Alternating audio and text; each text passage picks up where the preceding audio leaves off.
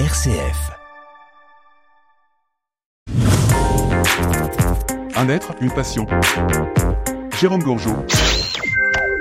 J'ai un passionné du cirque avec moi. Et ce passionné s'appelle Jacques Valentin. Bonjour Jacques. Bonjour Jérôme et bonjour à tous les auditeurs de RCF. Alors les auditeurs de RCF, ça va peut-être vous parler Jacques Valentin parce que tu es quelqu'un d'un peu connu sur Chalon-Champagne en tant qu'ancien journaliste de l'Union. Pendant combien d'années à Chalon-Champagne Oh, euh, 20, 20, euh, près de 30 ans. Près de 30 ans. Alors, est-ce que ta passion du cirque remonte à l'enfance aussi ou pas Euh, Est-ce que c'est né euh, parallèlement à ton métier ou comment ça s'est passé? Alors pas du, pas du tout de l'enfance, hein, c'est pourtant en cirque, enfant, mais c'est pas du tout le cas. C'est quand j'étais journaliste à, à l'Union à, à Chalon, effectivement, en été, on cherche toujours un peu des, des reportages Ah oui. pour remplir le journal. Et c'est en 1985 que l'école du cirque s'est ouverte. Et je me dit, tiens, ça doit permettre de faire des articles euh, intemporels.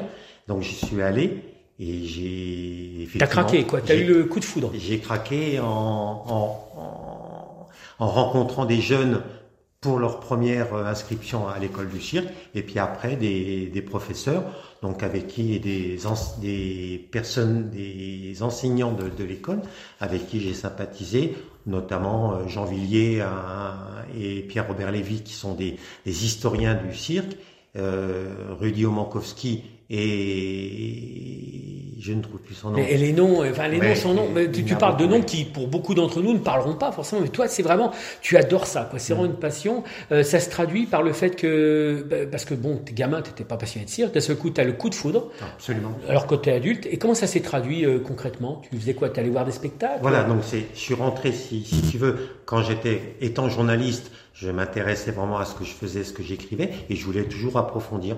Donc j'ai approfondi à l'école en demandant, en rencontrant les, les professeurs, et en demandant à, à pouvoir suivre un- une paire de cours de- d'histoire du cirque euh, pour me vraiment me documenter. Et c'est là que bah, j'ai pris, j'étais content de le faire, et j'ai rencontré des gens intéressants. T'as attrapé le virus, quoi. J'ai attrapé le virus, donc déjà à l'école du cirque de Chalon, et puis après à l'extérieur, euh, en allant voir des cirques, des cirques français que j'aimais beaucoup, euh, comme euh, que j'ai depuis beaucoup aimé, Arlette Grus, Alexis Grus, etc.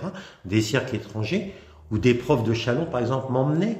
Et un jour, j'ai vu un, un cirque italien à, Troyes, un, un prof de Chalon, prof d'art Francesco Caroli, et à l'entracte du spectacle, tout le cirque est venu se prosterner devant lui.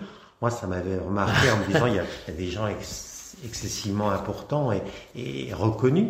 Tu as des livres sur le cirque Tu Oui, as des objets? Non, c'est pas tellement fétichiste sur l'objet. C'est plus le vivre, y aller, Le y vivre, assister, voilà. s'intéresser, se cultiver. La, deuxième démarche que j'ai pu avoir intéressante pour moi, c'est d'être invité à des festivals, Festival du cirque de demain à Paris et surtout le Festival international de Monte Carlo, donc j'y suis allé 16 fois, invité par la principauté. 16 fois, oui.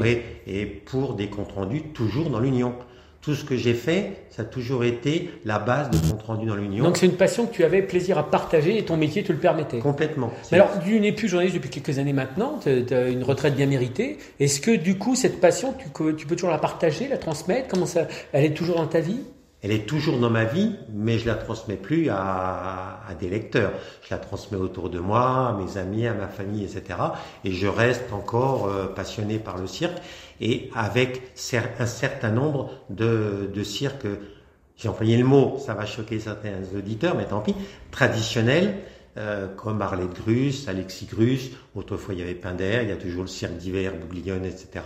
Donc je reste passionné par ce Mais ce cirque-là. cirque-là, voilà, on en avait déjà un peu parlé hors micro, c'est c'est ce cirque-là. C'est pas le cirque nouveau, c'est autre chose.